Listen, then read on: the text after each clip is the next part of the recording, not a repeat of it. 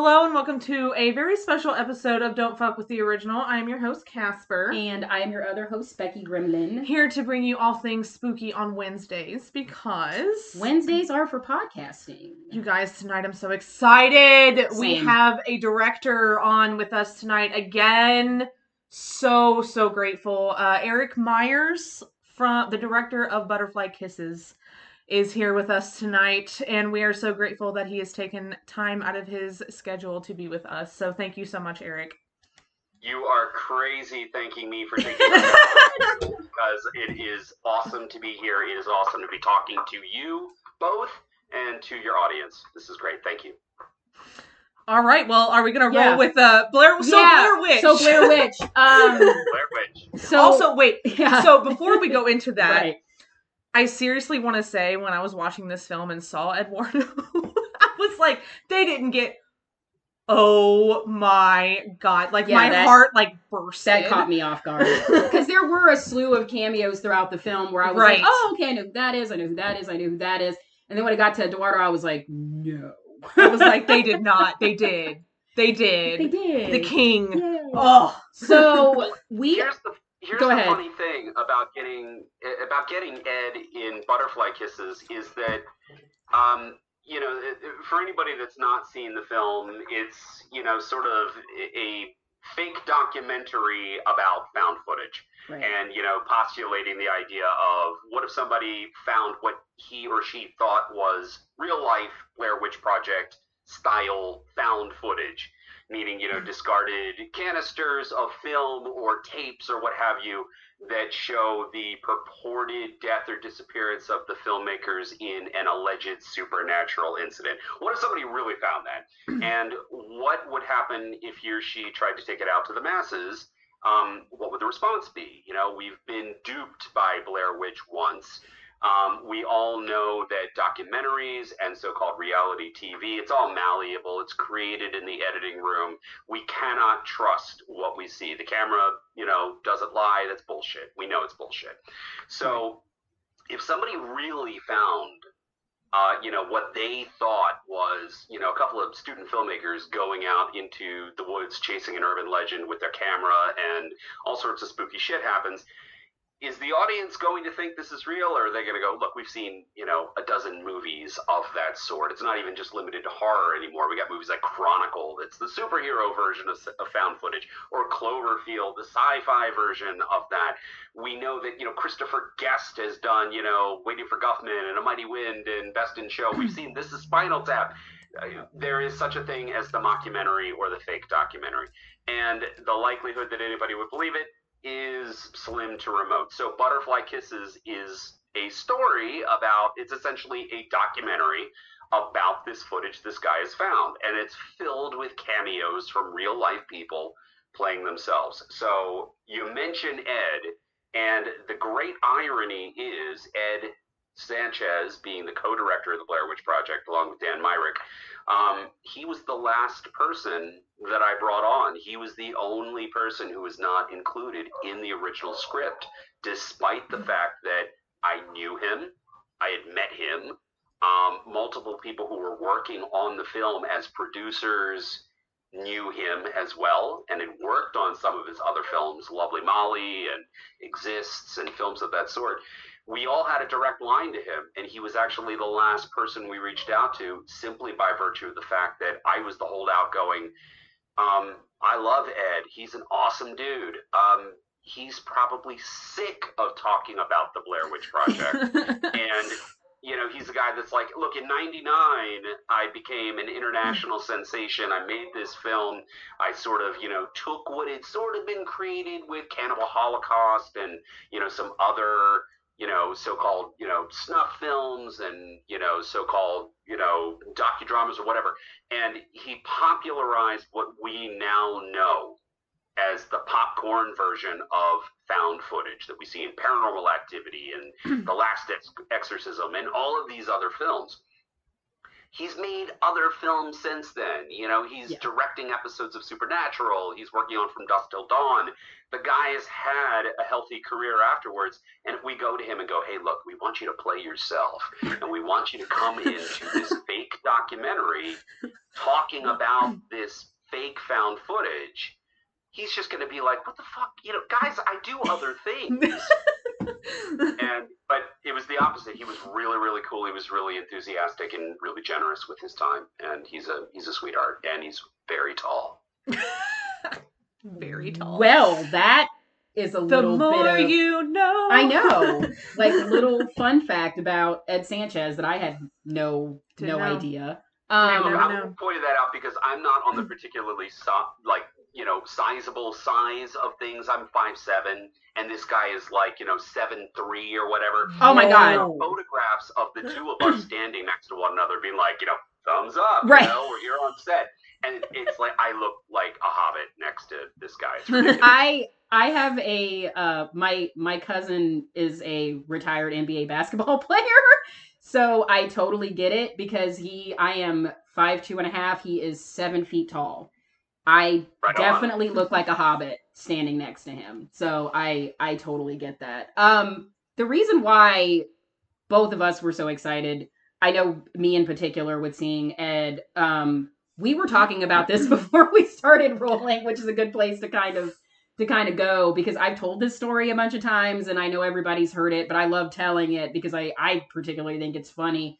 Um, because I was about 14, 13 or 14 when Blair Witch came out, so I really got to see how much it played on the psyche of the world more so with the marketing of it that they were able to keep the characters under wraps. They were able to literally i mean to the point that like their parents were getting like letters and cards and people like really thought you know bought into it. And i was so young and impressionable at the time that i and i mean i had never seen anything like that up until that point. My extent of horror films in particular was you know freddy jason halloween yada yada yada not that those movies aren't great but you know there's the one perfect thing that i've always said about horror is that it's one of few genres of films that can have so many subgenres to it. Like people that can say, "Oh, I don't like horror, but I loved Silence of the Lambs." Silence of the Lambs is a horror movie. I mean, I don't know what you want to. I don't know, you know, apples and oranges, whatever, but it is horror. It just happens to fit in this little cubby subgenre. So to say that, I was really impressionable. I totally bought it, thought it was real, hook, line, and sinker. Begged my parents to take me to Burkittsville for spring break, like wanted to go search for them. Um, you know, this was like early on with the internet, so they had the website and the documentaries afterwards and everything. And then I'm so glad you remembered this because not long, I think maybe about a year after or so, how, however long they kept up with it, Heather Donahue was in a Steak and Shake commercial, and it was like a nationwide. If anybody out there that's listening doesn't know what Steak and Shake is, there's not too many of them around anymore, but it was like a franchise, uh, like burger place. And she's like a waitress in the commercial, and it broke my heart because I was like, she's not missing in the woods in Burkittsville, Maryland. She's working, at Steak and Shake. At least I know she's okay. She's got a job and she's doing great. So, but from that point on, I mean, that really changed. That sort of changed the game with me with horror and seeing that that that type of horror not only can really be a solid genre subgenre, but I mean, it can sort of go anywhere, and it did. Um, and then, like you were saying, even even just with things like Cloverfield, I mean, it didn't just it sort of and uh what was the other one with the the superhero one you mentioned? Chronicle. chronicle which is great too. So it kind of like went all over. The next real big horror one that i thought could have been very easily bought into with the way that Oren Peli did it was paranormal activity and i mean Well, people believed it because Katie Featherston Oh, literally in yeah. an interview was like, "I would go out to the store and people would run away from me." oh i would i would be eyeballing her the whole time after that movie if i saw if I was would be if like- I was there, I would have been like, "Oh my god, Katie Featherston sign!" Right.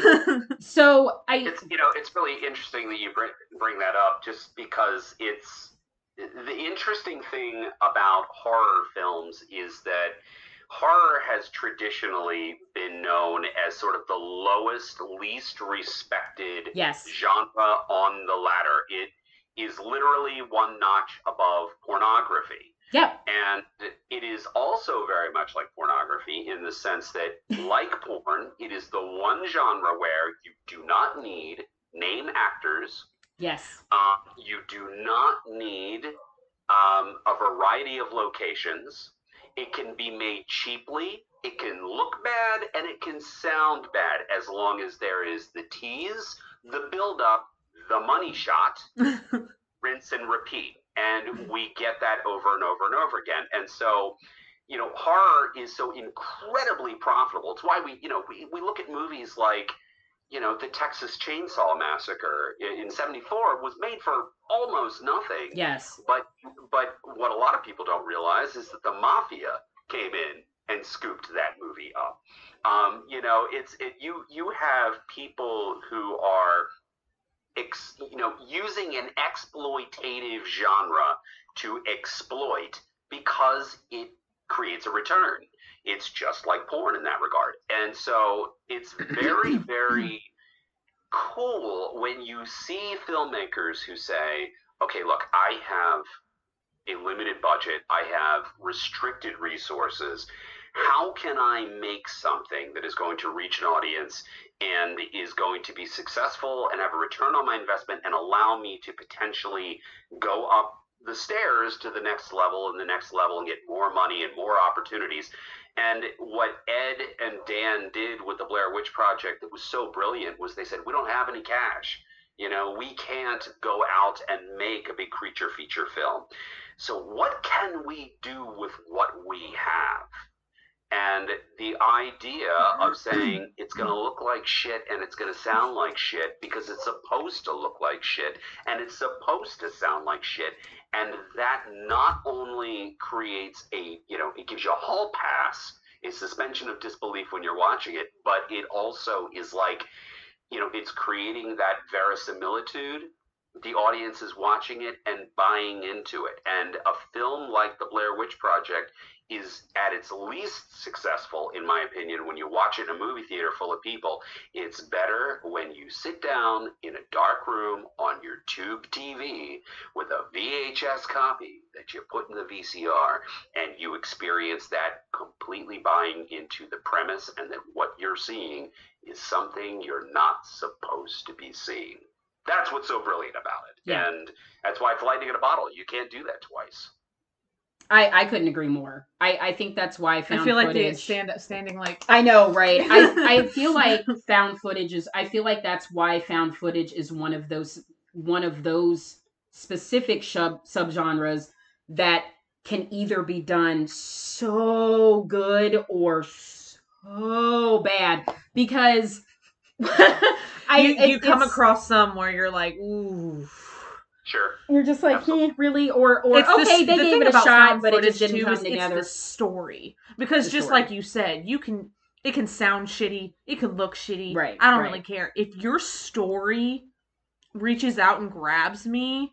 That's what I love about found footage so much. That's why Blair Witch is amazing. That's why your movie is amazing because nothing has ever been done about peeping Tom. That's why Par- Paranormal Activity is amazing. Taking of Deborah Logan, Hell House LLC. I mean, I could sit here and go on and on about host. I mean, like you have all of these found footage films that have their own concept. And that's what Yeah. really makes them reach out to me. And that's why yours did. Because I was like, okay, first of all, I've never seen a movie about Peeping Tom. You know, second of all, I've never seen a movie about a lore like this. And, you know, thirdly, it's done it's almost like I'm watching it knowing it isn't real, but my brain also goes, mm, but is it? well, you know, the thing that's that that was really important to me when sort of strategizing what Butterfly Kisses was going to be, which is, you know, really kind of a it's it's it's an onion. You know, you've got the found footage movie in the middle of it, and then you've got this fake documentary filled with real people playing themselves who are all sort of authoritative people commenting hmm. on the footage that we as the audience are watching and then you've got you know an extra layer around that that has me as the director of this documentary watching my documentary essentially going off the rails because people are losing their shit with this found footage. So you know the, the thing that was really you know inspirational, for lack of a you know a better, less cheesy term, is the fact that I was there when Blair Witch happened in 99. I was in my 20s when that movie came out. And I was not only plugged into what was happening with horror, but that was the early Wild West days of the internet. You know, yes, it was. The early websites like Ain't It Cool News and Dark Horizons and, uh, you know, places like that were getting these fan scoops.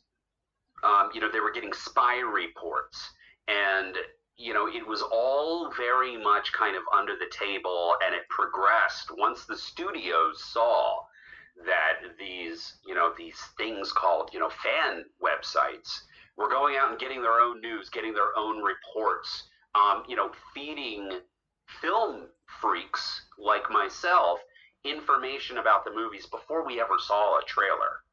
Uh, before Entertainment Weekly or Variety had a chance to break who was going to star in The Lord of the Rings, we knew because you know people on the inside were using code names and passing the information along to websites. And then eventually the movie studios started, you know, greasing the palms of these people. And now we have what we have, which is just another form of media. But back then, when you heard about the Blair Witch Project, six months before it came out. You know, when it when it was you know making its rounds at Cannes, before it was out in the theaters, and there was this early buzz. Um, you know, there there was sort of the misinformation about it, which is it is real, and it is you know a real, you know, assembled you know, it's footage that was really found and it shows what it purports to show. And then there were other people who were in the know going, "Hey, look, it's it's actually bullshit. That's how it's being marketed." But it's going to blow people away because the masses are going to think it's real. Now, I hate and to interrupt, so, but wasn't it Cannes where they put up the missing posters? Like, wasn't that part of yes. the marketing at Cannes that they actually did have the the Heather? Was, I, I, it was either Cannes or Sundance, but I or Sun- okay, it might have been Sundance. Okay, yeah, yeah. So yeah, I mean, even yeah, they were slapping all that stuff up there. It was all this swag they had that yes. you know was building this sort of you know impression of what the film was, and so I was super excited because again, I was living on these websites back in that time, and you know. I might have managed to, you know, through certain sources because I was beginning at that time to write film criticism. Um, I might have gotten to see the Blair Witch Project early, and um, I can tell you that it was fucking scary. to even if you knew what it really was, right? The fact was that you know this thing that essentially looked like a snuff film. Um, we've gotten tastes of that in other films whether that was in something like, you know, again, Cannibal Holocaust or Mondo Cane or, you know, going all the way back to the Nanook of the North, you know, right. fake documentaries. We've gotten tastes of that. To be able to sit down and watch something in a dark room alone, it, it, it, it was unlike anything most people have seen, as you yourself have, you know, attested. And the fact that, um, you know, the distributors used that early Wild West day of the internet to create the false impression that these people were really missing or they died and the footage was real. It was all a marketing stunt, but it's that sort of genius moment, that genius lightning in a bottle that can never be duplicated. So, when Butterfly Kisses was something that I was creating, something that I was really trying to stress to my producers and all of my collaborators was look, we're not going to fool people by telling them that this found footage is real. And I don't want to. I want to go the opposite direction. I want to build some buzz for the movie on the film festival circuit and tour it around the United States and just go from city to city and show it at festival to festival. No trailer, no plot synopsis, just people walk in, the movie starts, and it is oh look it's it's found footage. It's you know clearly bullshit. It's you know hitting all the you know sort of plot points that we know that we can expect from this particular subgenre of horror. But then it switches over to this documentary and it's filled with real people. And while i will never advocate anyone pull out their phone in a movie theater because that is one of the dipshittiest things you can do in the world. Yes. Yes. Um, people were pulling out their phones and googling the names that were coming up and looking at one another, going, this person, "What are we watching?" I mean, that's kind of how I was too. I was like like, kind of it's what I did. I I knew I didn't have to Google, but I was like, oh wait, the, that they're real, but what is happening? yeah. So and, and that was a lot of fun. It was like I don't, you know, the movie goes out of its way to stress repeatedly, we're not telling you the found footage is real. We're actually saying the found footage is probably a hoax. Um, but we have real people telling you why it's a hoax. And what they're doing as they're informing you, the viewer, that it isn't real, they're also commenting on the subgenre of found footage, the tropes, the things that we expect to see. It's why the found footage is filled with all of these very sort of like, you know, checklisty things that you, you know, you tick off. But the documentary, in my mind, needed to feel 100% authentic because I wanted people to watch the documentary and go, this is a real documentary about bullshit found footage. And even if they found out five minutes after they walked out of the theater, even if I got up into the Q and A and spoiled it for them immediately, I wanted people to have fun with that and go chasing on Google who these people were and going, I don't know how much of what I just watched was real, and to enjoy that the way I enjoyed that with Blair Witch back in '99. that's what I really appreciated about this because this it- was my Blair Witch because like I didn't again. get I Yeah. didn't get the Blair Witch. I you was didn't five. get that craze. I- yeah. you didn't get I- that craze. I wasn't allowed to watch anything like that, so I didn't get.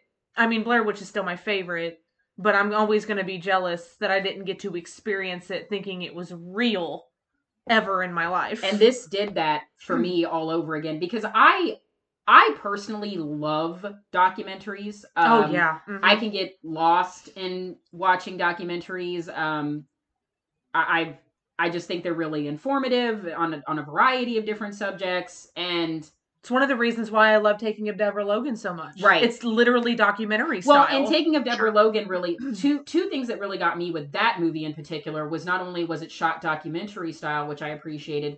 I at one time was a nurse assistant that worked specifically worked with dementia and Alzheimer's patients.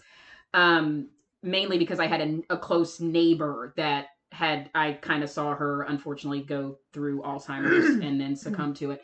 So that movie like really when a movie can sort of like hit you on a personal level too on top of being a certain genre that you can really appreciate then it kind of hits on all levels. And then of course it was just an incredible film too. But this movie in particular with loving documentaries as much as I did I when I wa- when she ultimately told me about it I watched it by myself did not know what to expect at all. Just sat at home and was like okay I'm ready to watch this.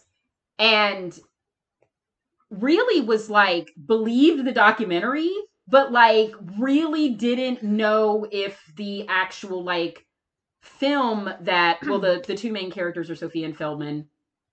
I didn't I still was like trying to struggle with the fact if like this film was real especially when um the part towards the end of the film uh when Ed uh Ed Sanchez is talking about um because this is something that we've discussed that's always a thing with found footage is how do you explain the camera always being on? So there's always got to there always has to be a reason in found footage that has to go along with the storyline to explain why is the camera on all the time. Otherwise it just looks weird or creepy or just ultimately doesn't make any sense. So like blair witch you know they were film students. Sophie and feldman are film students. Okay that makes sense. And then the film is about this peeping tom blink man character. Okay that makes sense. But then when he appears and then they're going and i'm i'm like by the end of the film i still didn't know. I was still i'll be honest with you. And i mean i think that's what really got me was because i have i was like i have not felt like this since blair witch but now i'm a whole grown almost 40 year old woman and i'm sitting here and questioning if what i just watched was was real or not or maybe part of it was or i don't really i don't know. I don't know. I have no idea. I have, i don't know. Um, so that that to me was one thing that i appreciated so much was I had not felt that way before. No found footage film, even as great as Paranormal Activity was, and you're right, they went to real Oren Peli went to really great lengths to to make sure that you didn't know who Katie was and you didn't know who Micah was. You didn't know who Yeah, these but you knew characters it wasn't- were. But you you basically knew it wasn't real. This was the first time since Blair Witch that I had watched something where, as a grown up, I was questioning whether or not this was real. I, I mean, I, I admittedly, I was like Googling afterwards. I was like, okay. let me- There was one other film, one other film that I can say I still to this day there's a part of me that feels like it's real. Is the fourth kind. And Sure. when I saw the Oh, well, fourth yeah. The when I saw the fourth too, kind yeah. when I was like I was like 18 or 19, I swear to you I didn't sleep for a week. I was googling this how I was googling the name of the city. I was googling everything. I'm like, is this real? Is this Well, actually because it real? took so many elements too. I think when something can take elements of real life hmm too, where you know if you can if you believe in aliens and there have been these weird sightings in Alaska and you take all these different things, it was I mean the fourth kind did that to me too. Um, but I think in the style of Butterfly Kisses specifically being a documentary, anything that's documentary style can really sort of screw screw with you a little bit. It's it's hard to know. You're like, wait a minute, what am I watching here? Like, what is this? And I, I can say for me, I'm not really sure how Casper felt about it. You know, I, I watched the movie alone and then I watched it again with my husband. And I, so he thought, my husband thought Gavin was just a total dick. he didn't really like Gavin. He was like, oh, screw that guy. He cares more about this crap than his family. So he looked at it from a different perspective. I felt sorry for Gavin in this weird way. I like I because I I almost put myself in his position. I like you said if I found something like that and I with my whole heart believed it was real, especially in his position where he was a filmmaker, he didn't want to he did he he really wanted to but then that kind of messed with you too because you're like, "Oh, wait, eh, he's a filmmaker, huh?" Like because i love how you like well why do you have this camera? Why do you have this? If he's a filmmaker is this real? Is it did he put this together? But i think if i was him if i found something like that i mean he became so obsessed with it. I think the obsession um that sort of that made me feel for gavin. There was like this this this empathy i had I had for him in the film. So I, I loved too watching it with someone else and sort of getting these different viewpoints.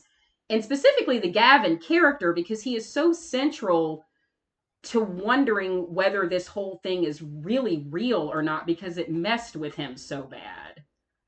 You, you touched on a whole bunch of points just now that, that I'd love to go down the rabbit hole on, but I, I will I will come to your to your last one first, and that is that this was a really difficult film to edit. And I'd imagine. the reason it was so difficult is because, you know, it, it was scripted. I wrote a screenplay for it. What I did not expect was that I would end up with a first assembly that was three hours long.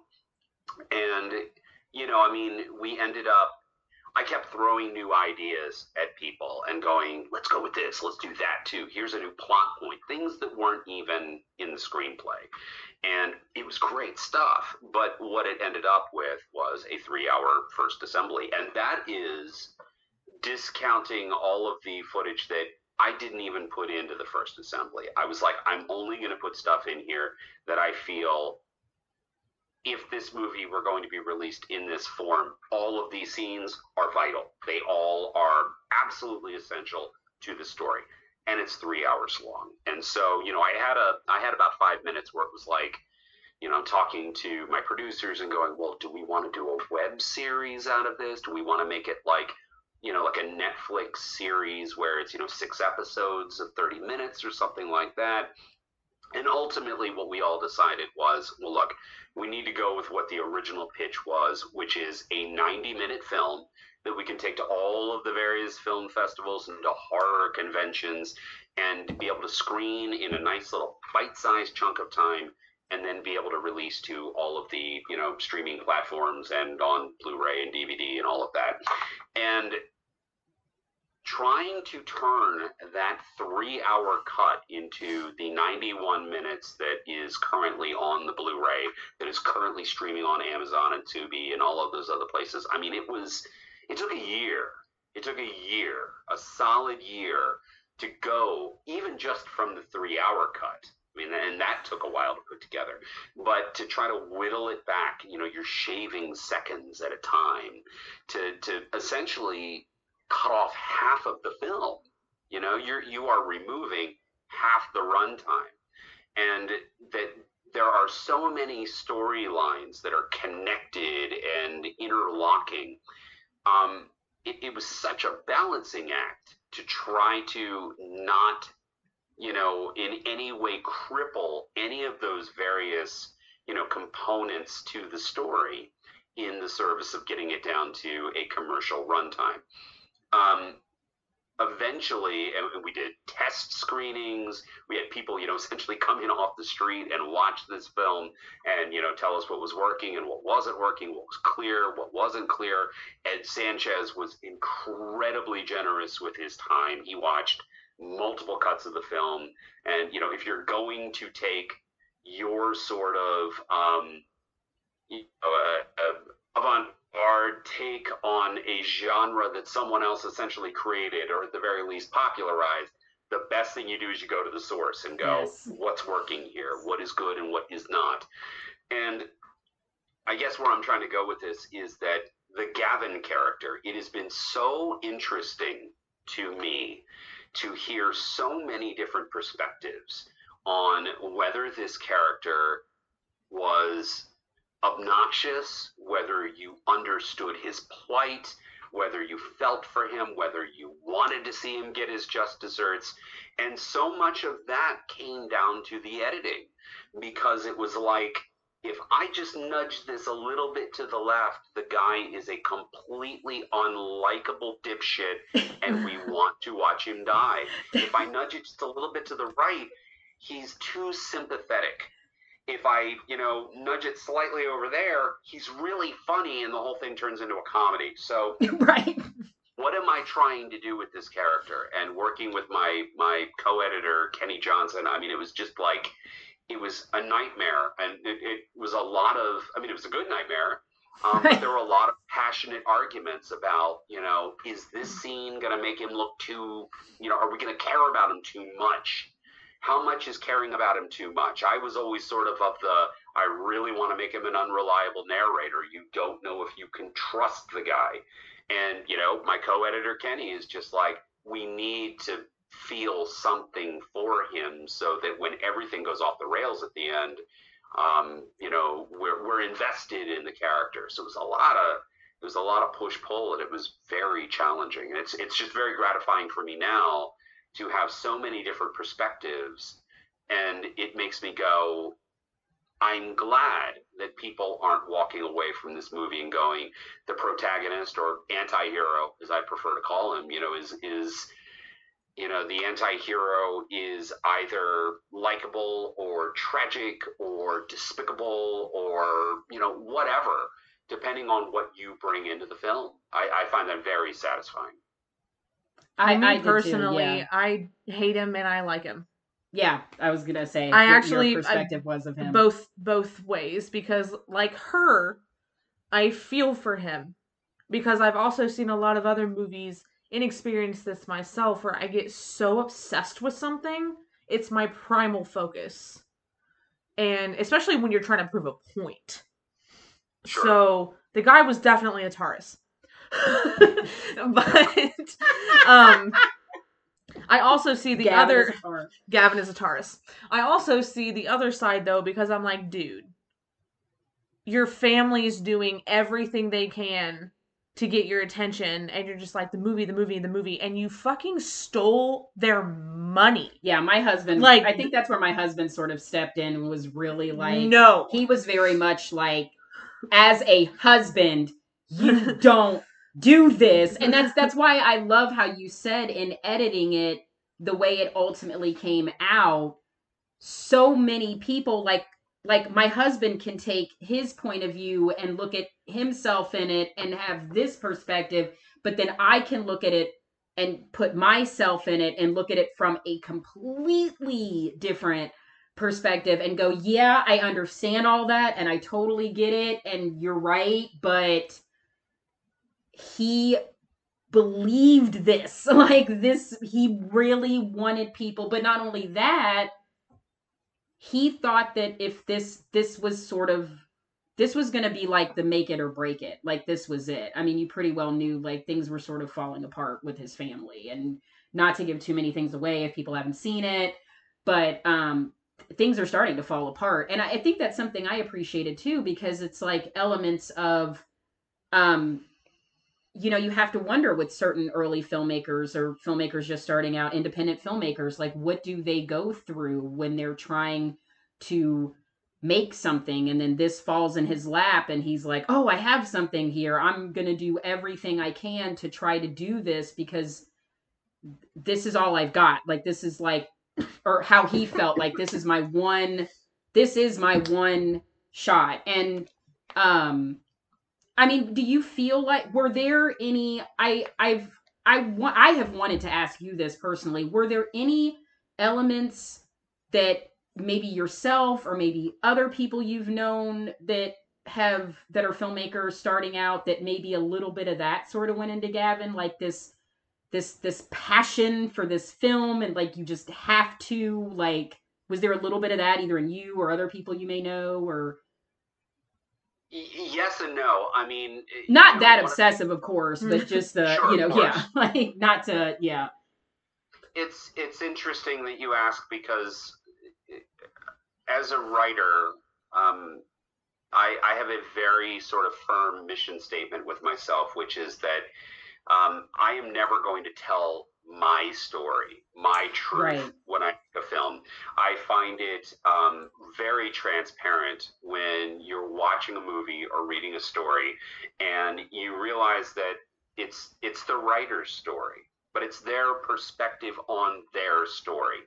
So you know, the poor guy who has the terrible dead end job, who feels he's being mistreated by his boss and mistreated by his wife, writes a story about the poor, you know, guy with the dead end job who's being mistreated by his boss and mistreated by his wife. And you know, it, he is always going to be the hero in his story. Right. He is always going to be the most virtuous, and I find that just nauseating whenever I see that in writing. And so it's always been a thing for me and it's funny because this film I appear as myself. Right. And nonetheless, I was like, this can't be Erik's story. Right. Nonetheless, um, I did feel it was important to sort of tap into my own experiences with this film and and even my own personal life because I I wanted to talk about a number of things. I wanted to talk about you know, for one thing, I want to talk about belief systems and, you know, how an idea becomes a social construct. You know, what is the, we all know what the Loch Ness monster is supposed to be, but what is the inciting incident? And then how do people feed that until it becomes a, you know, an, ex, an accepted belief that whether you believe in the Loch Ness monster or Bigfoot or not, here is the place where supposedly there's a monster and there is, you know, supposedly evidence for it. How, how do we get to that point? I really wanted to talk about that. I also very much wanted to talk about found footage as a genre. I wanted to talk about the conventions and the tropes. But I wanted to talk about filmmaking.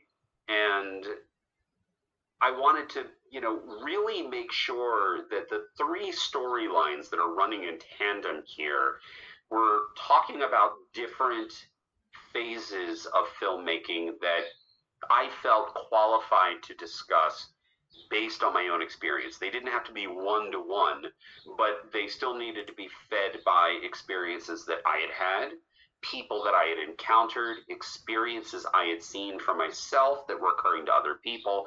And so you you start off with the story in the middle, the found footage story, which is you know two student filmmakers are chasing an urban legend and bad stuff happens, but over the course of their pursuit, they are running into what is essentially the film school experience. The things I I saw for myself, I was involved with. Uh, which is when you're a film student, every project you're working on is the most important thing in the world. This is what my my you know peers in the program are going to see, my academic advisors and professors. This is what's going to play at the student film festival, and this person I've been paired with that I don't want to work with, they're fucking it up, and it's going to ruin my name, and I'm not going to be able to get into NYU after I leave here. You know, it's that experience, the film school experience, and the conflicts that happened there making that film that frankly by the next semester you're going to be horrified and embarrassed by it because now you're completely invested in your newest project that next semester you're going to be horrified and embarrassed by anyway. So i really wanted to talk about that friction that happens with film students working together. On the next level um, the story about Gavin York, who's the guy who supposedly finds this found footage and is now trying to take it out to the world that I am making a documentary about his journey, trying to validate and profit off of this found footage about these two filmmakers. I wanted his story to be something that I had seen and continue to see, which is, you know, post film school, there are the people who jump on a plane or a bus and they go to New York or they go to Atlanta or they go to LA and you know they pursue this professionally. And then there are people like myself who say well i'm going to stay where i am but i'm just i'm going to make independent films. But then you get this third subset which is people who finish the program they have their college degree but they have no plan and they don't really know what to do you know they don't know how to get a film off the ground or maybe they're good at what they you know they're good shooters but they're they don't know how to write a script. They they can't direct, and they're like adrift and lost. And I'm just going to shoot weddings right now to you know kill some time. And the next thing you know, you're married. You've got a child. You've got a mortgage. 40 is rapidly approaching. My time to do this is almost past. What do I do? Everything's falling apart. My wife, my child, my husband, my day job. These are weights attached to my ankle, dragging me down. I wanted to tell that story and about a guy who, just on the cusp of utter defeat, has stumbled upon something. Now, did he find it? Is it real? Did he fake it? Yeah. That's up to you as the viewer to decide. But the point is, that's his story, and this is his last gasp. And he is willing to, you know, throw everything into the fire if it means making, you know, rolling the dice on this and having it pay off. And then there was the last component, which is my story, you know, the, the guy who's directing this documentary about this dude who's got a film crew following him around. And just like in real life, I'd made a feature film. It had come out. It had gotten notices. It got me connection. It got me investors. I had money. I'm making this movie, Butterfly Kisses. And what happens when you've gone, I've already made that movie. I'm ahead of Gavin York. I've made a movie. I've gotten the LA, you know, Times to review it. I've gotten good press. Um, but this next movie has to be even better and more successful, or else it's going to destroy me. And now shit everything is going off the rails. My subject has just like disappeared. My crew is mad at me. Um, i don't know how to pay anybody anymore. What the fuck am i gonna do? Uh, because this has to pay off because i owe people money that they invested in this. So again you know none of those things were one to one that none of them were necessarily my truth but it was it was just pulling all of these things i'd experienced and seen happen to other people, people that I knew very well and people that I knew where I went, "Oh yeah, you you were the star of the student film festival that semester and now you're ringing me up at Petco for the dog food that I'm buying." Um, yeah. Hey, you, are you still working on film? No, you're not working on any films. Oh no. well, uh, you know, I hope it all works out for you. you know, yeah.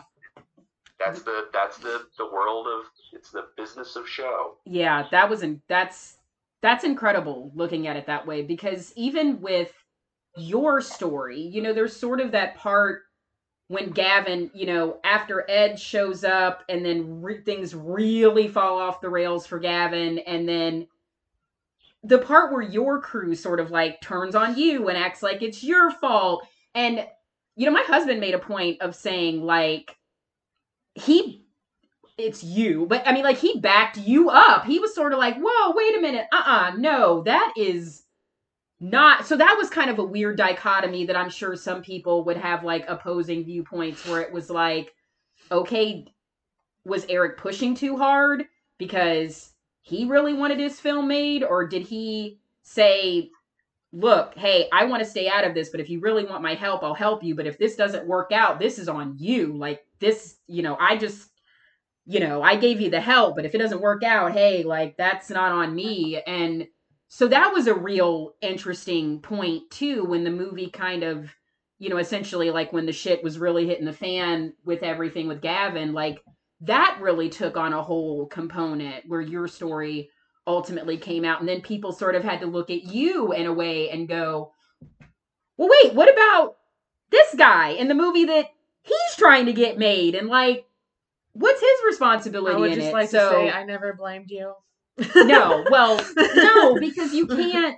You know, people. It was There's parts of it where it's like you have avalanche to of have shit your- just coming down all Yeah. at once, and unfortunately, everyone was caught in the crossfire. that yeah, And like finding finding happened. him in the. Go ahead. I'm sorry. No, no, no. I, I didn't mean to talk over you. I was just going to say the truth of the matter is that the director is the most popular person from the time you were doing, you know, here's my script and I'm hiring you, and now we're doing table reads and casting and all that. And then they stop being the most popular, beloved person yes, the day you step onto set. And then once you wrap and you have the wrap party, uh, the director becomes the most beloved person again as they're like fine tuning the edit and releasing the trailers and going, we're going to be premiering at this film festival and we're going to show up and it's going to be great. And then it's coming out on such and such date. During the shoot, uh, the, the, the director, everybody hates the director. Everybody hates the director because the director is the one who has the job um, if if the cast and the crew love the director because the director is giving them what they need in the moment, that director is, in my opinion, take it for what it's worth, failing the cast and crew because um, they need to be the one pushing. He or she has the vision in their head. If they're going about it the right way, the thing that they wrote or the thing that they have, you know, opted and are now, you know, taking that script and making it a film, it is their job to push people. Uh, you know, it sucks today, but the film is going to last forever. And when it plays on a big screen and that actor has brought their friends and family to that festival, or it's today is the, the Blu-ray release, or it's streaming on Prime or whatever, and people sit down and watch it, and it's like, you know, you you kind of sucked in that scene, or you know, you're you're watching it and you're just going, you know, oh man, I I, I could have done better. Why did the director not push me harder? You know, and if the director's like, well, you you were kind of stressed out by it. It was a long day. We had to skip lunch. We had to work through. Our location fell through. Blah blah blah. You failed your cast. You failed your crew. You have to be an asshole. The the previous film that I made, it's a movie called Roulette, and Roulette is this really really dark sort of like European art house, Lars von Trier style psychological thriller. I Gotta admit watch that. I have I admittedly prior to sorry again to interrupt. Uh, I have not seen that yet, but uh, I admittedly prior to the interview did did read up on it. Did not ruin anything for me, but read up enough on it where I was like, uh, I I love how you said Lo- Lars von Trier because um. I really love his stuff as as dark as it is. I mean, Antichrist I thought was brilliant, but I also adore Willem Dafoe. Um, Yes. it was so a firefight. I I have to see Roulette. I I am so excited about seeing. Yeah, I it. need to watch I that. really really am excited. Well, please do. I mean, it's it's streaming on Prime right now. Please uh, give a couple Yes. cents towards my college college my son's college education. Will fund. do. Um, Absolutely. I'm still paying off, so I understand. it's a it's a very different movie than Butterfly Kisses, and I feel personally as a writer director that every movie should be different from the last one. It should always be different because otherwise you just get stuck in that one thing, and who gives a shit at that point? Um, but when I made that movie, there is. You know, you're talking about Antichrist. There is a certain scene in particular that we all know from Antichrist that Yes, sir. everybody like, oh my god, that scene. Well, there's a scene in Roulette that you know, I'm not going to say it's comparable, but it is the equivalent in that film in that when we, you know, did our world premiere, people jumped up in the theater and ran for the door. It Woo! got me banned from a couple of film festivals. Wow. One scene at the end. And the day that we filmed it, um, the actor involved, she's this, this lovely young lady named Ali Lukowski that I went to film school with, that I worked with on numerous um, films, and I wrote this role for her. And I was like, if anybody is brave enough to do the end of this film, it's you.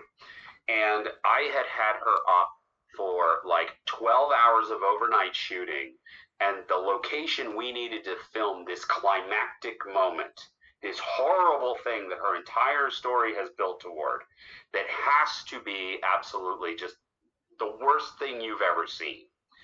Um, was i was only able to get into that location after we had done a 12 hour overnight shoot. And so she is running on just sheer nerve juice and anxiety. And we've you know rushed as the sun is coming up we've rushed the crew we've rushed the cast to this farmhouse we're going to film this thing. Everybody is fried. Um, we have like, you know, literally almost no time before the owners kick us out. And we start prepping the scene, which again was terrible, terrible in terms of its content. And Ali was just standing in the hallway, ready to go in and shoot the thing. And she's shaking, her hands are shaking. And she looks at me and she said, Erik, I just need I just need a hug right now. And I said, fuck you. You don't get a hug. Go in there and do this horrible goddamn thing. And the entire time that we filmed it, I was yelling insults at her, knowing we would strip the audio out we would ADR it, and uh, that what she is doing on camera in this scene is so awful. It's so awful. And she was so fried and just needed somebody to tell her everything was okay. And I was like, if I give her a hug and I talk her down off the ledge and tell her everything's okay. She's gonna go in there, and if I have to be like, Allie, just you know, just do this thing, and it's all gonna be over with. She's not going to give the performance that has now won her multiple awards for that performance. She hated me in that moment, and my crew were all just like, "Dude, what the fuck is wrong with you? You're horrible to this girl." And I was like, "It sucks today. Films forever." And that's the scene. That's the scene in that movie. And now I'm gonna think about that when I watch it. Investors and got me butterfly kisses was that scene. So Well, Now I'm gonna well, think about that when I watch it. I'm gonna be like, man, that really sucks, but holy shit, this is so good. well, it's like what you find out later during the filming of The Shining. Yeah, How how how brutal. Oh, uh, they were what- brutal. What, Shelley Duvall had to go through, and how brutal Stanley Kubrick was to her in scenes, and just over and over and over. But I mean, you would not have gotten.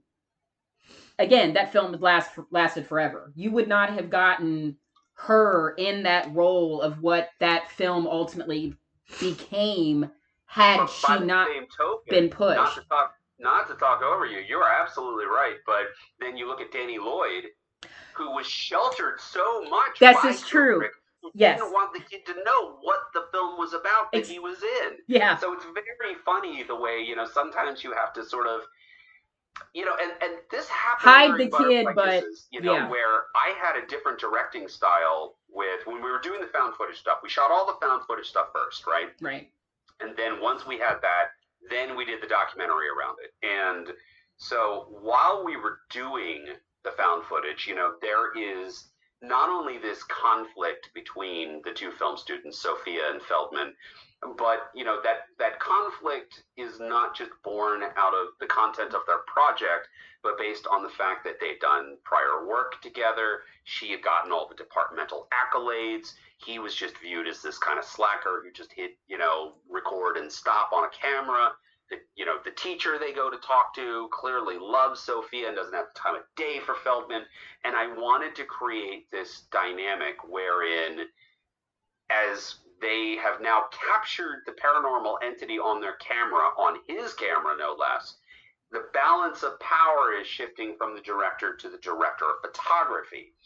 And part of how I handled that is that the actress who played Sophia, a lovely young lady named Rachel Armiger. I love Rachel so very much.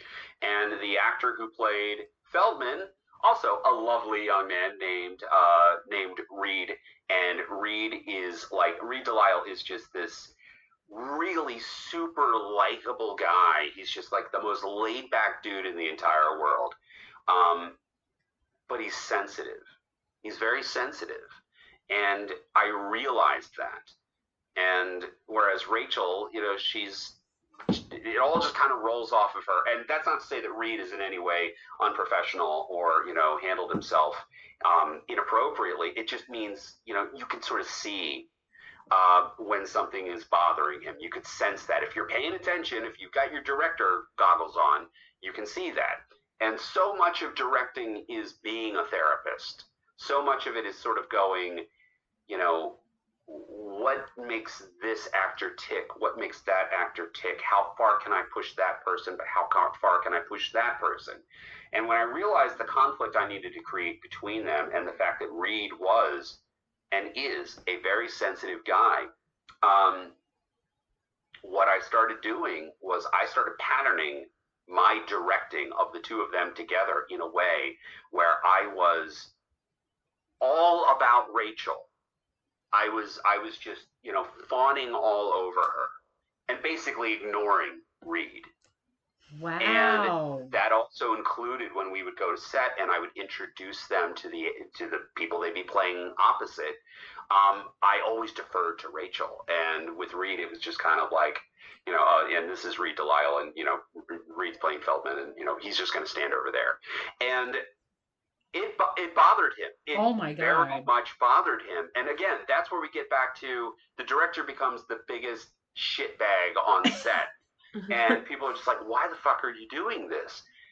But it upset him and it empowered her. And whether they realized it in the moment, they've definitely realized it since. Because I'm like, I, I loved you guys equally, but I had to sort of approach you differently so that in the moment, there would be a friction between the two of you and sort of a, a vying for who would get the, the on camera attention or the on set attention.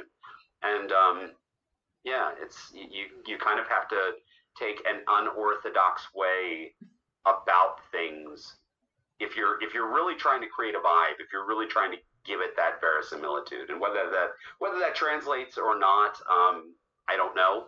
Sort of open to debate. Is is that a good directing style? Is that just alienating your cast? Is that just creating unnecessary friction? I, I, will say that I definitely was always about, I wanted the two of them to love one another. I wanted them to get along with one another in real life. But when we were on set, I had to sort of treat them as their character and treat her like the star and treat him like the background player. And I, I, I would like to think that it translates. And Reed, if you are listening to this right now, I love you, dude. you did a great job. And oh my god! Exactly, exactly what you needed to do, and unfortunately, we had to kind of make you feel like Feldman, so that you could be Feldman. I think yeah. that, that style of directing is genius, actually, because you're you're kind of doing exactly what your job is right. because essentially. you're you're directing them. Subconsciously you're literally putting it into their heads where they are even because clearly obviously if they didn't want to be on the movie and they were like well this guy's a dick they would have just walked off.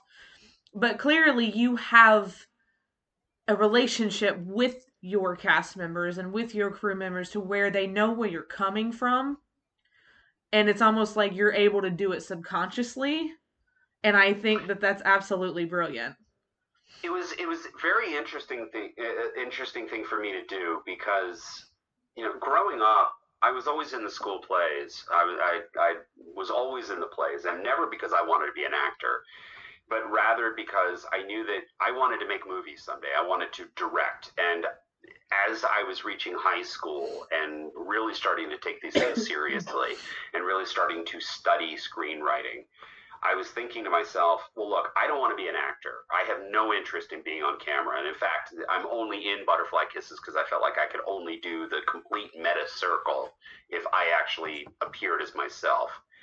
But I was like, I have no interest in acting. This is not something I want to do. But I do need to understand what it takes for a person to go there and to understand it for myself so that when I'm working with directing other people, I can hopefully be better at facilitating that. And, you know, there, there are these famous directors like, you know, Kubrick was abusive, as we said, but then like Hitchcock was somebody who really treated his his actors like furniture and yes. despite the fact that he had to work with actors. And I didn't want to be that guy, and I definitely want didn't want to be the guy who was like George Lucas, and it was just like you know faster, more intense. I just wanted to, you know, I wanted to help a person get to where they needed to go. And so when we did Butterfly Kisses and we had our very, very first meeting with Reed and with Rachel as Sophia and Feldman, I was like, I mean, when they auditioned, everybody had fake sides for a movie that wasn't real um, it was very important to me as we are not only trying to create a movie that's going to blur, you know, fact and fantasy a little bit and create some question marks as to what the hell this movie is, how much of it's real and not. Um, I felt that it was important to create a sort of mystery around the project and mm-hmm. you know because it's, it's a small incestuous pool out here in Baltimore, and everybody is jumping from set to set and talking about what they just auditioned for and what people they know. And so I think I needed to kind of keep it under wraps. And at the same time, I'm also, you know, in Blair Witch Town. You know, I'm in Maryland. I'm right, right. here, and I I didn't want to create a false impression of the film I was making. So they, all the actors did false sides, and their auditions they did not understand why they were being asked to do the things I was asking them to do. That's a whole other conversation. But the bottom line is when I finally sat them down and said, "You guys are cast. Um, you just need to sign this contract and you know tell me that you're officially in and you're in the movie." Um, here's the basic idea of what it is. And I kind of gave them a real quick, you know, it's a fake movie about a fake movie about a fake movie. There are two ways we can do this. I can either give you guys the script, because there is a script. I can give you the script, or we can go full method. And in going full method, what that means is you, we're going to shoot in chronological order. Everything that happens is a reaction to what happened the last time we filmed. But you are only going to get the pages for the scene you are in. Oh, and so if the two of you are in a scene together, you're both going to get the pages for that. But if Rachel, as Sophia, is going to be having her own scenes over here, or doing little video diary interviews with herself and stuff, or if Feldman is off on his little adventures or whatever, the other person's not going to know. And so you're constantly going to be in the dark. And once you're out of the story, you're out of the movie. Like I'm telling you nothing else. I wouldn't even tell them what the fake documentary was about. I was like, you all you get is the found footage. And they both said immediately, we want to go full method. And I went, okay, then we're going to go full method. And so part of that was because they were both so willing to be this experimental and get their pages the night before and have basically no prep time and we shot every scene three times. And the way that we did it was I said, the first time that we shoot it, I want you to give me exactly what's on the page. The second time we shoot it, I want you to give me what's on the page, but feel free to play in the orders a little bit, you know, improv a little bit. And then the third time, give me what's in the scene, but give it to me in your character's voice and go wherever the hell you want. And I took all three cuts and usually for everything you're watching in the movie, it's like, you know, pieces of each of those versions. Um, you know, I kept in things like if somebody stumbled over their words or mispronounced something or misspoke. I mean, those were the takes I kept because they felt more real.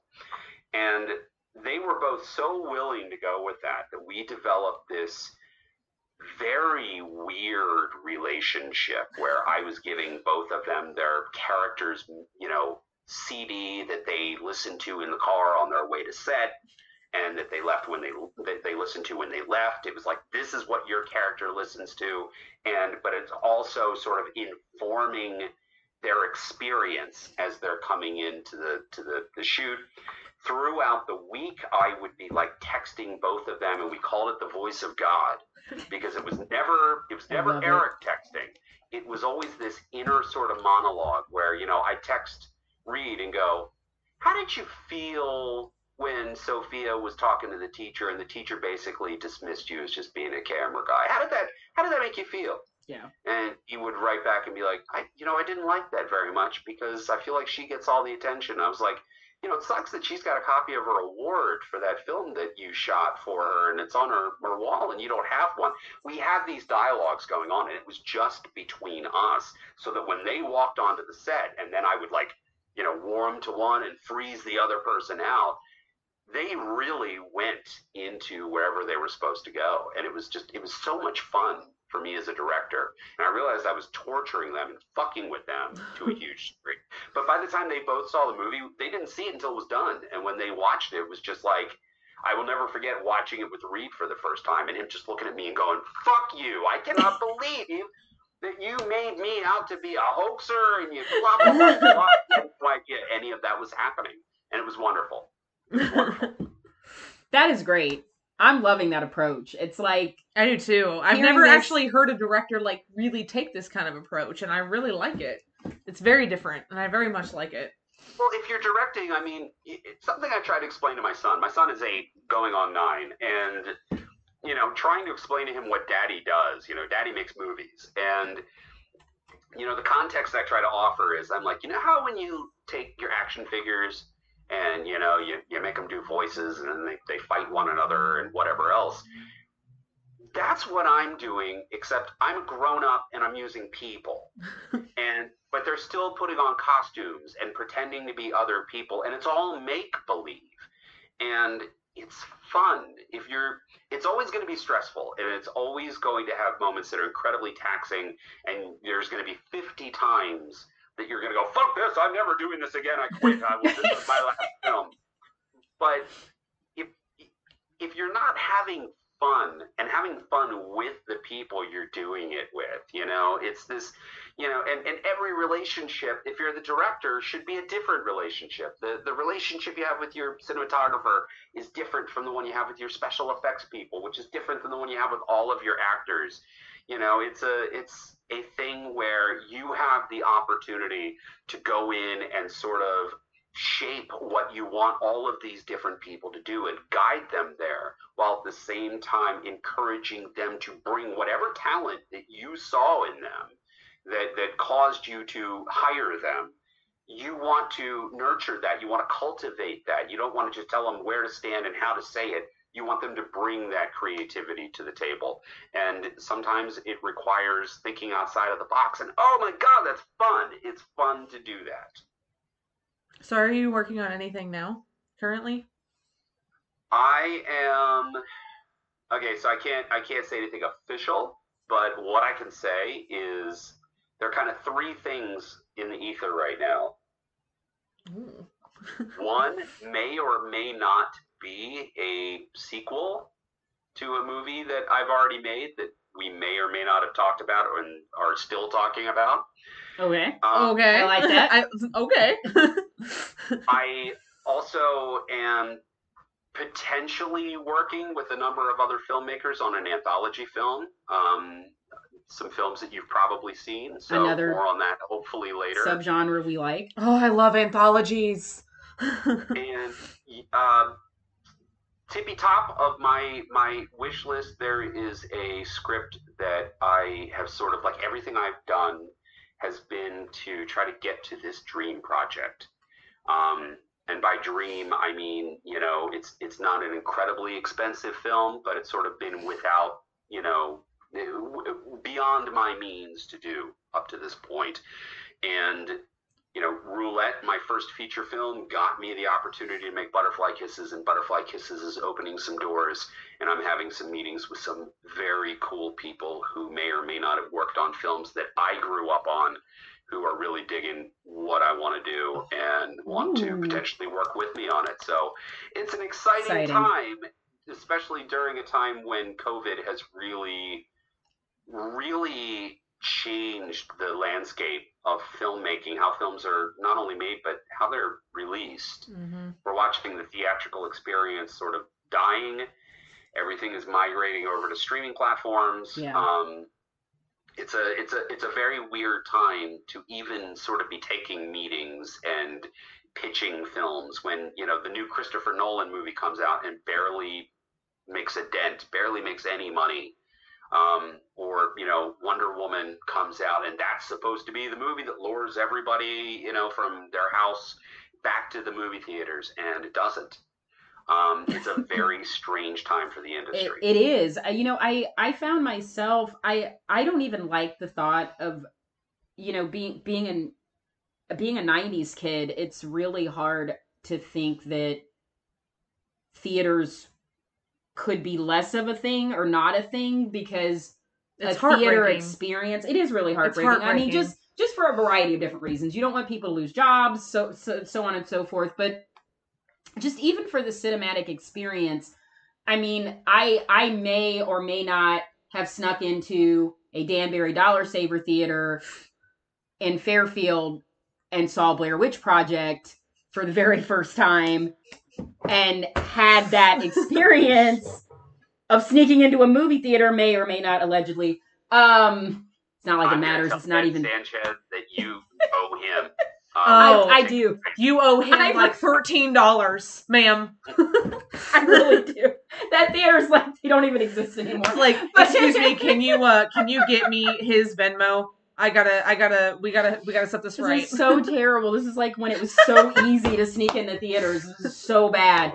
Um, Oh, yeah. but just that whole experience of being a '90s kid and like going to see a movie in a theater, like getting together with your friends and going to see a movie, and and even certain movies. there are certain movies that have to be seen. Yeah, you just have to have that experience of seeing it in a theater, and you have this. I mean, almost kind of like a concert where you sort of have like the camaraderie of the of the crowd in in the experience. So with COVID, that like kind of flipped everything on in. But one interesting thing that I think it did do, which you sort of touched on, is like these major budget movies that really rely on that theater experience like you said Tenet and Wonder I mean like nobody nobody saw. Like nobody really they just did they didn't even make a dent. But then you had a movie like Host come out or then you have then you have these like independent filmmakers that really just said okay well we're going to do this and it it it what, what I think it did if if anything came out of it is I think it started to put more in in my opinion kind of push more indie filmmakers to the forefront because they're because they know indie filmmakers know how to work how to make a little go a long way. They can work with so little and if like Casper had mentioned if the storyline is there then they've got it and they don't need a big budget. They don't need a studio. They don't need big name. They don't need Brad Pitt and Leonardo DiCaprio. They don't they don't need them. They don't need that. So if it did anything, I think it pushed that more to the forefront, which for me from someone who really love who loves and, and not even so much just in horror. I'm a I'm a huge Kev I mean we talked about John Waters before. I'm a huge Kevin Smith fan. I mean Clerks was made with nothing and he was a nobody and did it right in New Jersey in his hometown with his friends and it blew up and led to everything else he he's done. So I mean if it did anything it it it helped it, I think it really helped push to the forefront that you can that independent filmmakers have always been here and they're not going anywhere and they're they can give big budget films a run for their money. I mean, that may be saying a lot, but I have never actually like with horror especially, I don't need to see a big name. no. I, don't need to see No, a big name to no, want you- to in- see In it. fact, in a lot of ways, you shouldn't. And Yeah. I, I feel that horror, you know, we, we talked about horror being sort of on the respectability meter it's you know one notch above porn, but it's also you know, it's also that genre where you don't need to have a movie star. It can be a random and anonymous person. In fact, horror has traditionally been the genre that breaks so many young actors. And you know, it's it's it's very interesting because when you look at when you look at what's happened in the past year and you look at the theater chains that have threatened to buckle and go under and you look at something like um, you know, Wonder Woman that, you know, not only came out and, you know, barely made any theatrical money, most of its revenue came from the fact that it was concurrently streaming on HBO. And a year ago, it would have been, you know, over our dead body, would we, Warner Brothers, release a summer tentpole film to TV? And now it's like, you know, you're looking at Disney and Marvel going, we are very clearly transitioning all of our characters and hot properties to television. Star Wars, uh, you know, we're looking at WandaVision and Falcon and Winter Soldier. You know, all of these things that were movies are making the switch to TV. The whole paradigm is shifting. And, you know, in some ways, that is very, very frightening. And in other ways, you know, you go, okay, well, the studios can't afford to make a movie that costs three hundred million dollars and does not succeed the way that they want it to. We can't make another Solo a Star Wars movie. Um, we can make The Mandalorian, but we can't have an underperforming Star Wars movie come out in the theaters because you know people don't realize it's not just the cost of making the movie. You spend at least that budget again on the marketing on the merchandising, on all the tie-in deals, and everything that makes you so saturated with the information that that movie exists that you want to see it. Um, we can't make 300 million, 400 million dollar movies anymore. We can't you know, we, we, we can't rely on those properties to sustain. Now, independent films, on the flip side, uh, particularly horror films, can be made for so cheaply can you know have a return that is many times the investment that is made and a whole big part of that is you know whether you're looking at somebody like myself or you go back and you look at eduardo sanchez or you go further back you look at wes craven sean s cunningham Tobe hooper you know these people who romero who had like two nickels that they were rubbing together and created something fucking awesome. That is what independent filmmakers are able to do, particularly with horror. They are, you know, we're the cockroaches. You know, if all the theater chains shut down tomorrow, we're still going to be making movies because we don't need $300 million to make them. The question just becomes at this point what is our delivery mechanism going to be moving forward? Is the theatrical experience going to be what it is? uh, streaming platforms. It wasn't very long ago that, you know, everybody that was making an independent film was able to sell to Netflix. And Netflix would scoop up all kinds of shitty independent films. It didn't matter if it looked or sounded good or even up to, you know, spec. They would scoop it up and they would release it because it costs them nothing to acquire the property. Yep. Now Netflix makes all of its own content. And so Netflix does not want my movie. It doesn't want your movie or that guy's movie or that girl's movie. Um, you know, it's the same thing now. Everybody has their own streaming platform. HBO's got one, Disney's got one. You know, we got Hulu. We've got we, we've got all these various platforms. Everything has its own thing. You know, you want to watch The Stand, you got to sign up for CBS just for that one damn thing. Yep. Um, what you know how is a butterfly kisses 2 or a different film that i make hopefully moving forward that is a dream project of mine how is that going to reach you and that's the big question mark that's one of the reasons why i love that your movie took off on twitter you know like being word a, of mouth being yeah, a part of the horror community in sure. twitter especially in twitter the horror community is massive in twitter and that's how I've heard a lot about a lot of movies that I've seen. Your movie in particular, and uh, Host, and um, you know, multiple other movies. A lot of people are using Twitter to get it out there because word of mouth is just so much, which is why I wanted to have you on the podcast because we have a, a little over 3,000 subscribers now. And I'm like, okay, well, who, however many people listen to this, they can tell somebody else to watch the movie, and then they can tell somebody else to watch the movie, Right. and then you know it just it keeps going down and down the line because I'm like her. There are a lot of big directors that I like. There are a lot of big movies that I like, but I have such a soft spot and a love for independent filmmakers because you guys mostly rely on the storyline for everything and you do it so well. And the little money that you put into practical effects little money that you put into you know whatever else you do it's done so well that you forget you're even watching an independent film. You're just like holy shit like this movie could i want to get this movie's word word out more. Like when you find hidden gems just like hell house. Hell house is now a franchise. Like once you can actually and they're talking about making the abaddon tapes now which is really fucking cool and i hope Yeah. they do that.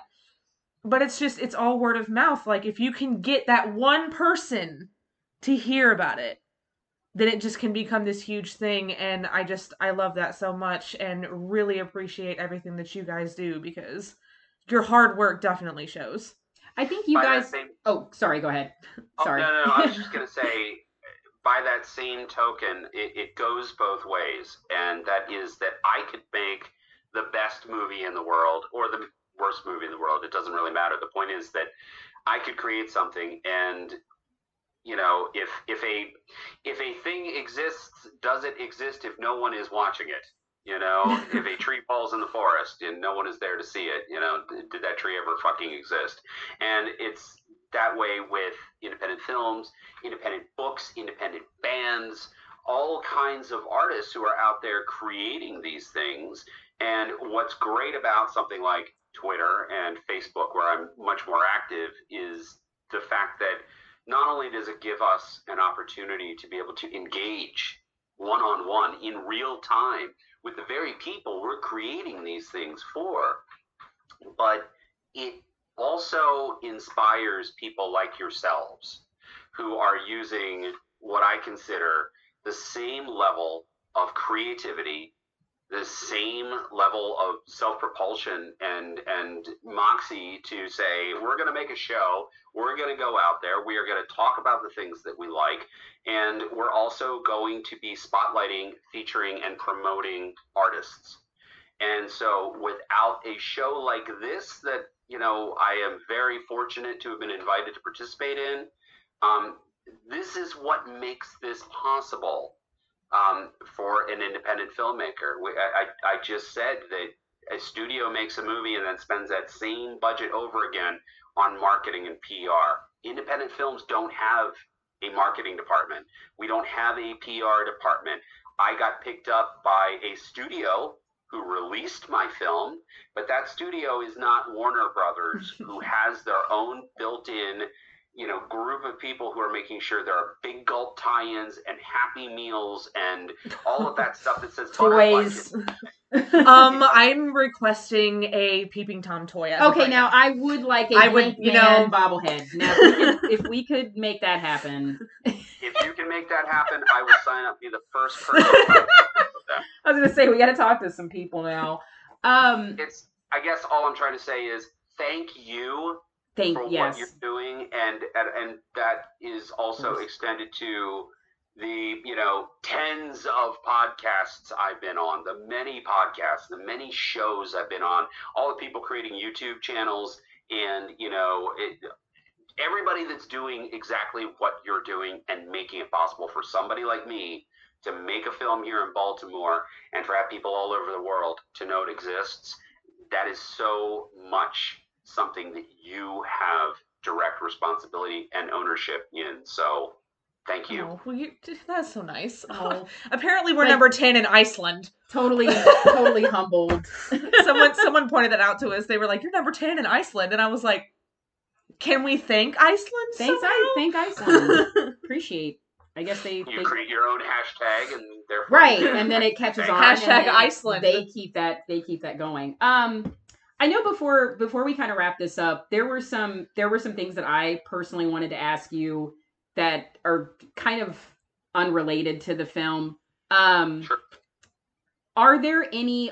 I I have specific film directors that like I really enjoy, and I like I know I've had people even ask me like I I I personally have had no aspirations to get in the film business. I can't act. I can't.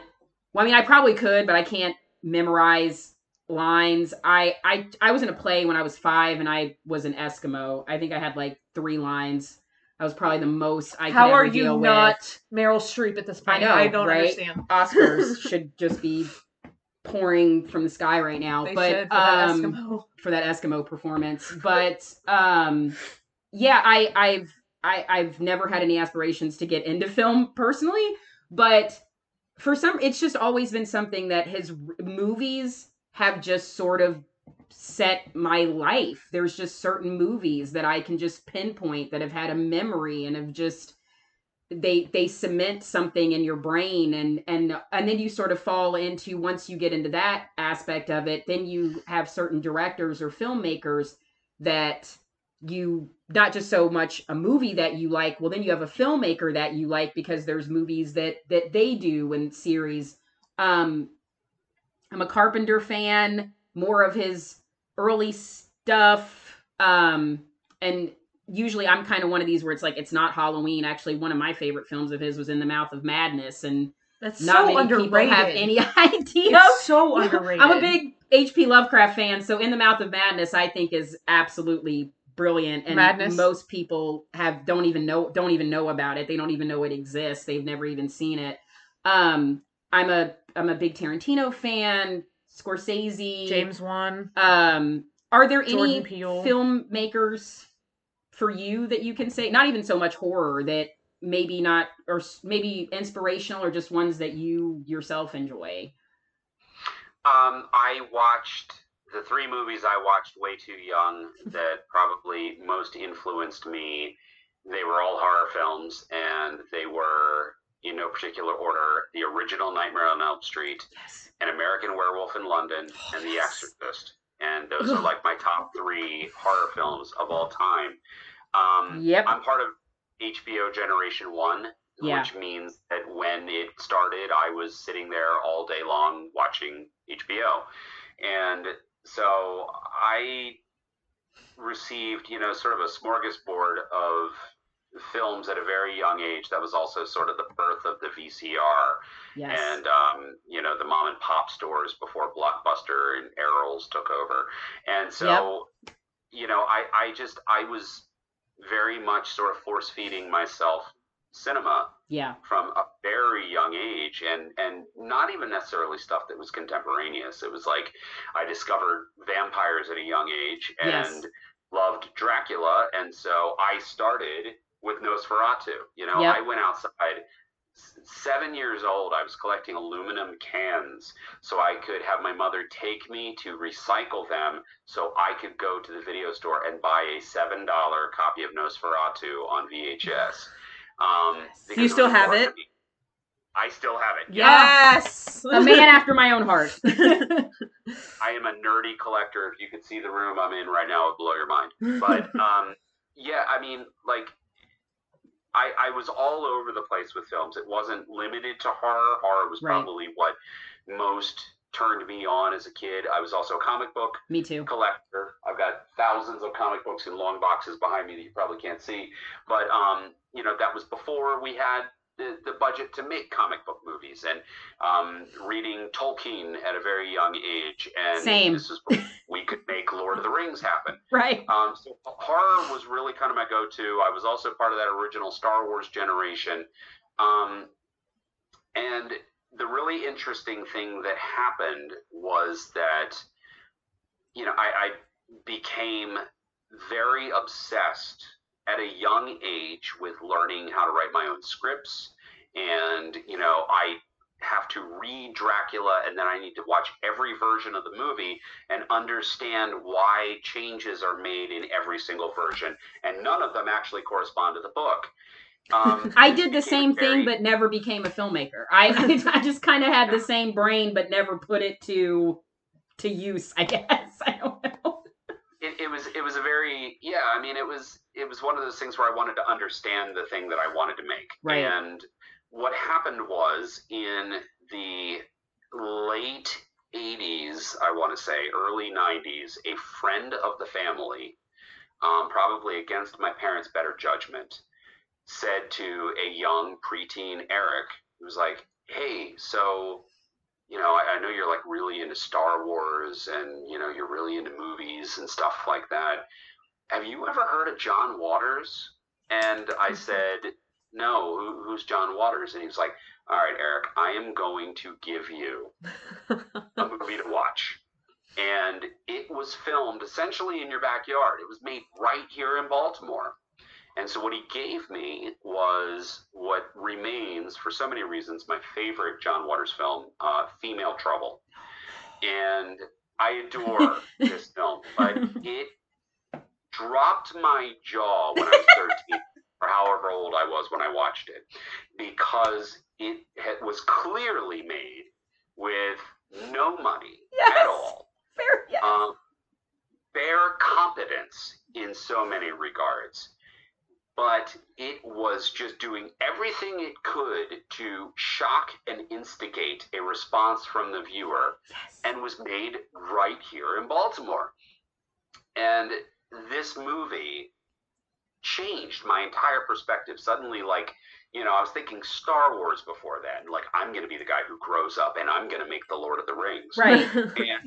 And now I'm going, I don't have to make the Lord of the Rings. I could make something here and it could be just a person eating dog shit, you know, like like pink flamingos or you know whatever other horrible things. R.I.P. Miss discussing as I'm Divine. watching.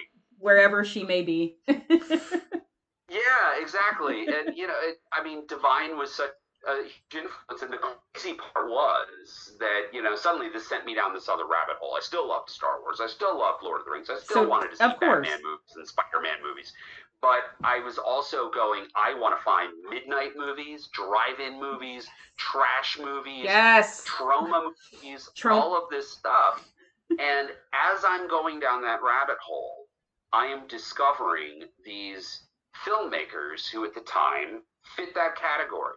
Um, guys named Sam Raimi, guys named Peter Jackson, Yes. you know, the sort of young filmmakers with these outside of the box ideas making these bizarre horror films. I, I, I went to a convention and bought a Japanese import of Meet the Feebles in like 1992. I have Um, I have a copy of Meet the Feebles from a convention. So yeah.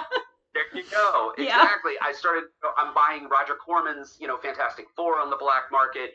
You know, I, I, I'm discovering all of these like these these filmmakers who are totally speaking my sensibility. And then what happens? They go on to make the Lord of the Rings. Yes. to Spider-Man, to go on Yes. and make these these fucking huge epics because their indie sensibility was financed with hundreds of millions of dollars and they could use that sort of you know convention of the studio system breaking ideology to do something different with tentpole films and challenge what people expect. So i mean that that was really an important moment for me discovering independent cinema and then also seeing it was possible to stay indie like some of the people we've talked about like john waters but also to move on from indie and depending on what your perspective on some of these filmmakers is some of them may be sold out. Some of them may be stuck to their indie sensibility. In some cases that might have worked out for them or it might have backfired on them. It's a very interesting conversation for another day but i find that independent cinema the smart producers and the smart studios are looking for the fresh voices. Because let's face it let's face it if we're talking horror movies and just cinema in general one of the most important eras is the 1970s when the studio systems Yes. collapsed and Yeah. all of these you know sort of like professional journeyman directors were no longer making the films because the film school brats like Coppola, Scorsese, Spielberg, De Palma, you know, George Lucas, um, all of these people, John Milius, were coming in with these, you know, very avant-garde ideas, off the hook ideas is people like William Friedkin who watched the French New Wave movies, and it's like you don't need to lock a camera down. You can like do handheld stuff. Look, here's the French connection, and then he makes The Exorcist. Yes. It's it's we need to be looking at those people, especially now with what's happening to cinema um, post 2020. So. Hi Hollywood, I'm available. I've got some really cool scripts. Um, come to me. I am not expensive, and I'll make cool things for you one director that really comes to mind as you're talking about that i will never forget i was you know how when you're scrolling on facebook sometimes and then a trailer for something will just pop up out of nowhere hereditary hereditary Sure. popped up out of absolutely nowhere i had no idea what to expect with that film i went into the film com- pretty much completely blind hated it the first time i saw it because it was advertised wrong so when i saw it the second time brilliant. I don't think Ari Aster planned on his two films becoming massive as they've become. So, I mean, like, for instance, like there's a midsummer tattoo on my hand. So, um, I really feel like it's just like I was talking about earlier. You just got to get it in that one little ear, and like, um, I Well, I, and Midsummer really struck a chord because that that movie. A lot of people saw Hereditary because of Midsummer. well, and then Midsummer either completely enraptured people or it pushed them far, far, far. And then they asked him, and he's like, "It's a breakup movie," and I'm like, I mean, it is. yeah." It is. it is. But I just But- love seeing like, and I really wish you the best. I really, really wish, hope, and wish you the best on your big project, especially. I really hope you can get that off the the ground. I really do. And then you know, when you're when you're big, ag- when you're like a big name in Hollywood, I'm gonna be like, we need to interview him again. Well, Yeah. I'll tell you what. Tell you what. First of all, anytime you want me back, whether I'm a nobody or a somebody, I I have had such a good time talking to both of you. So please, uh, thank you for inviting me. Feel free to invite me back anytime. I don't just have to talk about my shit. I've got plenty of other things I can talk about. yeah. Um, well, you're somebody to something. us, by the way. You're somebody to us. So Well, thank you. Here's my question though. Since you both have ink, if I make, if I'm able to make that dream project happen, will you get tattoos for that movie? I mean, I'm making Midsummer tattoo. I mean, you know, my midsummer. T- do you see it on the fingers too? I got. I, I, I, I see it. I see it. And in fact, I wanted my entire life to get a tattoo. And Butterfly Kisses was released that I got my very first tattoo, which is Peeping Tom on my arm. Nice. Um, so I'm on a mission to now say, if you've got a midsummer tattoo, I need to inspire you to get something for something that I make in the future. I would totally- down the road. I would totally get a peeping tom tattoo. I would get a butterfly kisses tattoo. I would. I would a do it, do hundred. We can have matching. I would a hundred percent get a peeping tom tattoo. Like, hold on, let me screenshot. Let's get You it. heard it here. Like, I'm not. Yeah, honestly, I don't even know if it would even need to be your big film. Like, I probably would get a butterfly kisses tattoo because how fucking cool would it be to get a camera lens with peeping tom in it? Like, come on, Oh, like the eye. like the actual camera the eye lens, of and the- then like yeah, he's with the him. see. Oh, I'm see, already the- coming up with ideas. The wheels are already spinning. If if this were to happen, I would die a very happy man who knew that I had successfully inspired somebody with something I created in my life. And there's a permanent record of it. So, um, just I'm making. no pressure, but if you do, You're like no pressure. Do you want to hear Just let me something really funny? I am actually doing my bathroom in Blair Witch. very cool. I am doing my entire bathroom in Blair Witch right now. So It's a Well, if you wonder. Send me if you send me pictures of that, I'll forward them on to Ed Sanchez, and we'll see what his uh his impression is. And it's a wonder. I I absolutely will. I don't have a. I never got a Blair Witch tat tattoo. Oh, That's a- did I tell you? wonder. So I have That's a a plan wonder. for a Blair Witch tattoo. Actually, um, I'm going to get a tree, Oh yeah. yeah, yeah. and then I'm going to get a silhouette of a skinwalker next to the tree, and hanging from the tree will be the Blair Witch symbol. Very nice. So Very nice. Make this happen. I will. Yeah. and then we'll have to forward that on. I'd be like, to "Here's all my Blair Witch and stuff." See what he thinks of it.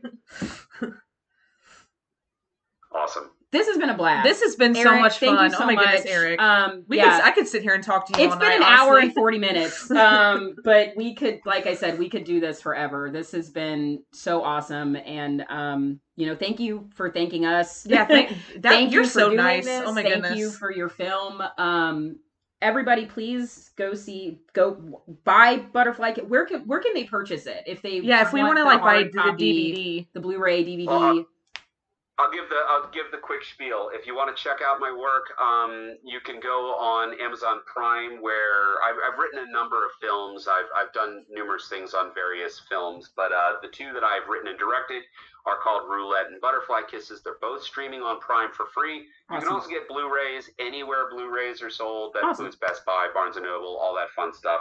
Um, I write film criticism for Ain't It Cool News. Feel free to check it out. I usually write on franchise um, history and genre theory. I've written tons on horror.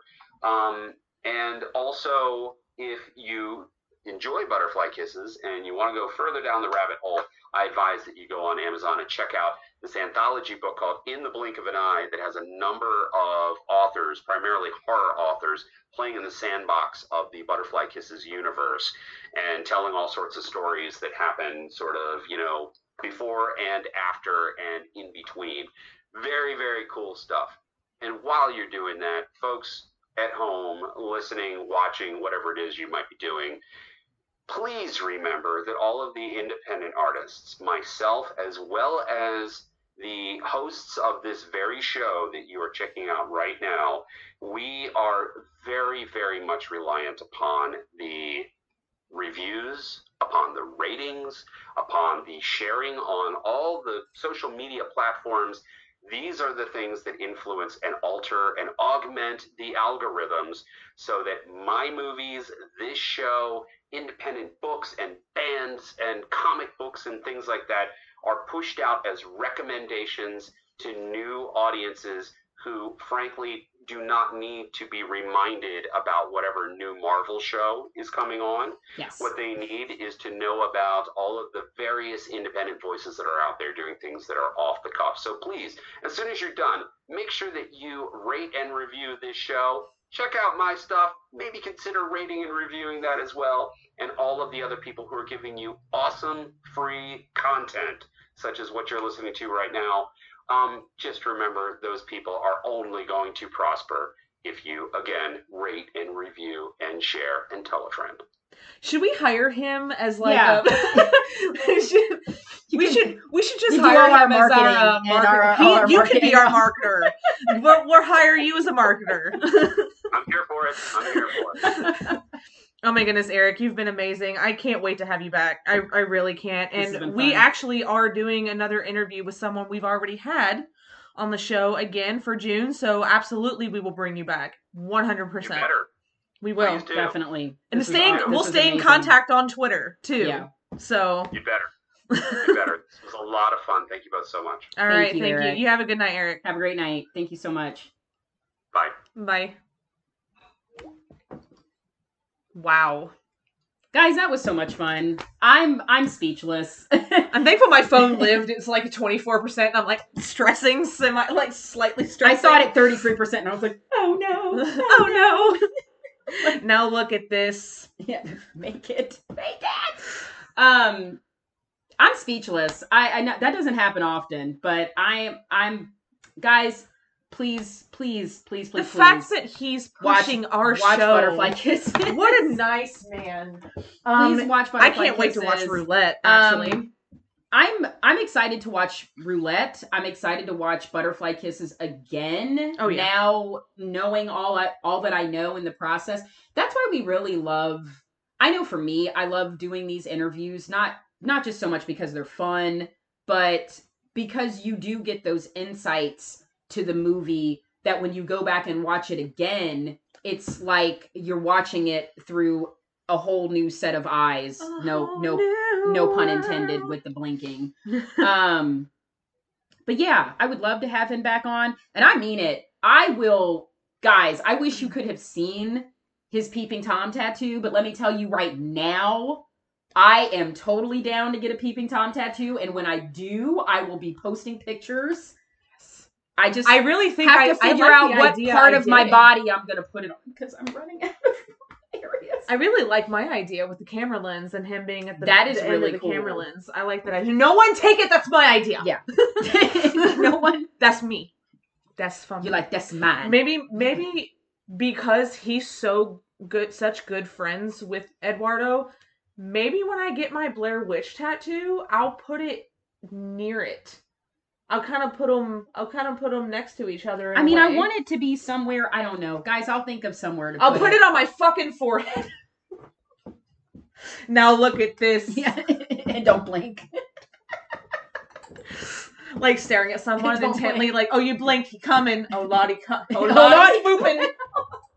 oh, Lottie spooping. Okay, guys. So next week, um, we are going to be talking about the Black Dahlia, which is something that you know we've been wanting to talk about for fucking whatever. Oh my god, yeah. But- we wanted to do an episode about that for the longest time. Um, it's a really famous case that a lot of people know about, that a lot of people have heard about.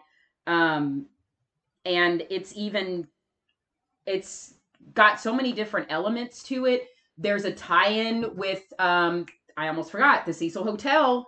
We talked about it in our episode that um, Elizabeth Smart, who ultimately became the Black Dahlia, possibly stayed there or at least had a drink in the lobby before she was brutally murdered. Um, we're pretty sure we know who did it, um, even though he was never charged with the murder. Um, but his son, who was a former police officer, wrote a very extensive book about it, and he has appeared in numerous documentaries about the fact that he firmly, without a doubt, believes that his father was the murderer, that his father also murdered other women, his father performed illegal abortions. This was not a good guy, and his house still stands to this day, and it's possibly the home that Elizabeth Smart was murdered in. Ghost Adventures did an episode there. The house is absolutely gorgeous, but purportedly very, very, very haunted. Um, I personally became very obsessed with this case in particular. Um, Rotten.com was a really popular website that was around in the early 90s that just had the grossest, sickest pictures on it. Stuff stuff from like uh the Angels of Death Is that videos. the, is that the one that has like all of the crime scene? oh, it had all the crime scene photos, from, like, Jeffrey yeah, Dahmer all those. Uh, Dennis Rader, JFK's, uh, you know, the back of his head blown open, yeah, like all those pictures.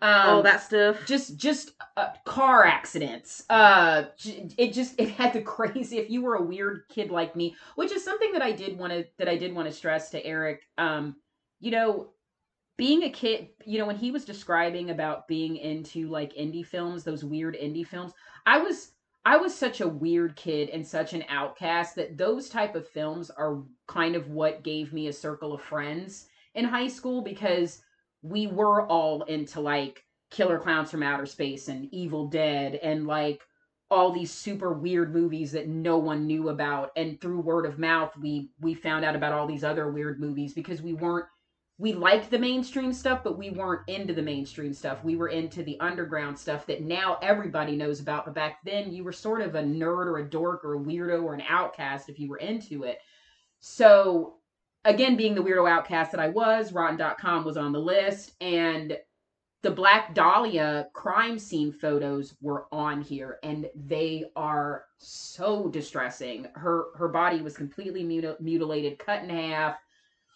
It, it's the the Glasgow smile. I, I'm sure you can look up the photos now. Uh, it's also the photos that I saw of. Uh, there was just an Ed Gein documentary that was released on Discovery Plus. If nobody's watched that recently, it's it's incredible. Uh, Plainfield, Wisconsin does not want people traipsing around. I would not recommend visiting. They are not happy that people only know them because of Ed Gein. Um, but it was one of the first places that I saw the crime scene photos from Ed Gein's house, and you got to see the the skin stuff, you know, that people talk about now, but Rotten.com had the pictures. So um, that's how I first found out about the Black Dahlia. The pictures are horrific. Um, but then it kind of got me spiraling down this rabbit hole of it being this really famous unsolved crime. And then take it a step further where um, the, the the story of the doctor and the son ultimately saying that his dad killed her but was never brought up on charges. And then the dad has this really crazy story. He had an illegitimate daughter that was black, and it it it just falls down a whole rabbit hole that we'll get into with the episode. But I can't wait to talk about it.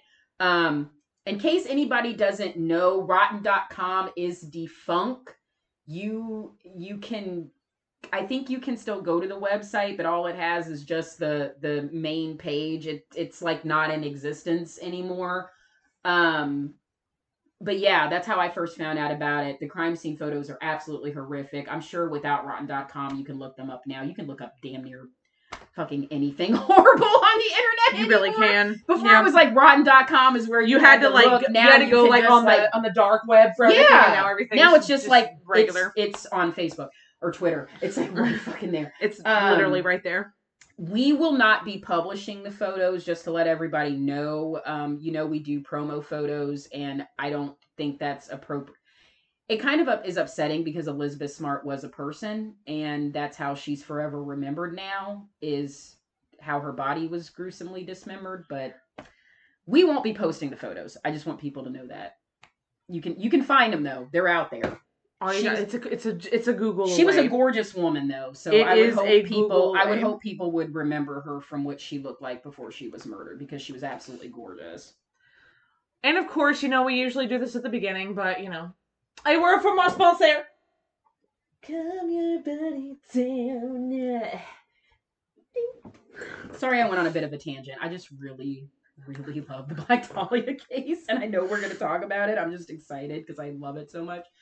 Um, so guys, uh, we, so we're we're yeah, we're going into May. Um, haven't I don't want to yet reveal what the new bath bomb scent will be, but there is a new one on the way. Um, for now, we've still got the lavender chamomile ones for everybody to buy. They're gonna they're they're still available.